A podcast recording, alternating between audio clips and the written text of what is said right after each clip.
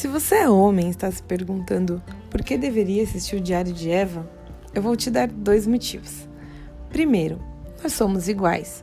Somos iguais em diversos aspectos, e um deles é o pecado. A forma que o pecado age no meu coração, ele age no seu também. E no Diário de Eva nós falamos sobre isso. Murmuração, amargura, fofoca. Sim, homem também fofoca. O segundo motivo é que nós somos diferentes. Somos diferentes, porém somos complementares. Nós precisamos um do outro e nada melhor do que o Diário de Eva para você entender um pouco do universo feminino.